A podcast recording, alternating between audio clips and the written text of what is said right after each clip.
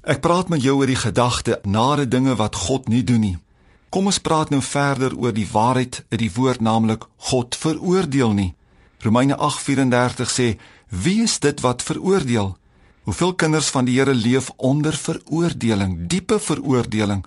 Voortdurend voel hulle skuldig en veroordeel hulle self met goed soos: "Ek is nie goed genoeg nie. Ek moet nog eers heiliger word. Ek moet nog meer aflê." Ek moet nog meer presteer en meer doen voordat ek vir God aanvaarbaar is. Die ergste en jammerste is dis mense wat baie ernstig is met die Here en die Bybel, maar hulle hele begrip van God se aanvaarding berus op nommer 1 hoe hulle voel en nommer 2 hulle eie prestasie en nie op grond van geloof in die prestasie van Jesus aan die kruis en hulle posisie in Christus nie. Weet jy wat bepaal alles 'n mens se gevoel? Die weer. As dit bewolk is, voel 'n mens neergedruk. Temperatuur. As daar 'n hittegolf oor die land beweeg en dit is so warm dat die kraaie gaap, voel enigiemand van ons kragteloos en lus vir niks nie. Watter tyd van die dag dit is? Twee namiddag voel almal lui en vaak.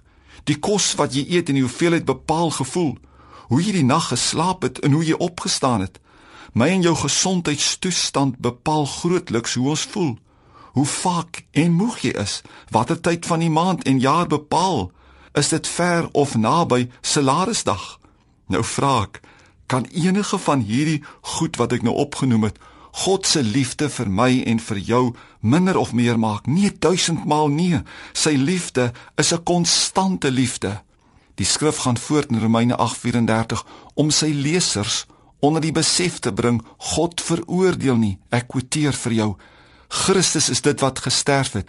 Ja meer nog wat ook opgewek is, wat ook aan die regterhand van God is, wat ook vir ons intree. Dit wil sê Jesus is 'n pleitbesorger. Hy lewer en pleit dooi voor sy Vader in die hemel op grond van sy kruisdood om ons los te kry van alle skuld en blaam.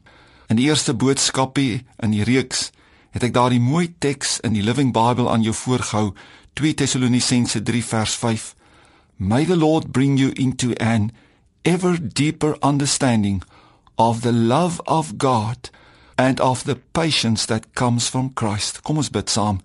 Here as kind van God, as iemand wat gekniel het by die kruis, wil ek doelbewus wegkyk van my eie onbevoegdhede, maar ek wil let op Jesus wat op die kruis uit my straf en sonde gedra het. Ek wil dit opnuut koester en omhels en dit my eie maak. Dankie vir vryspraak op grond van my geloof in Jesus se kruisdood. Amen.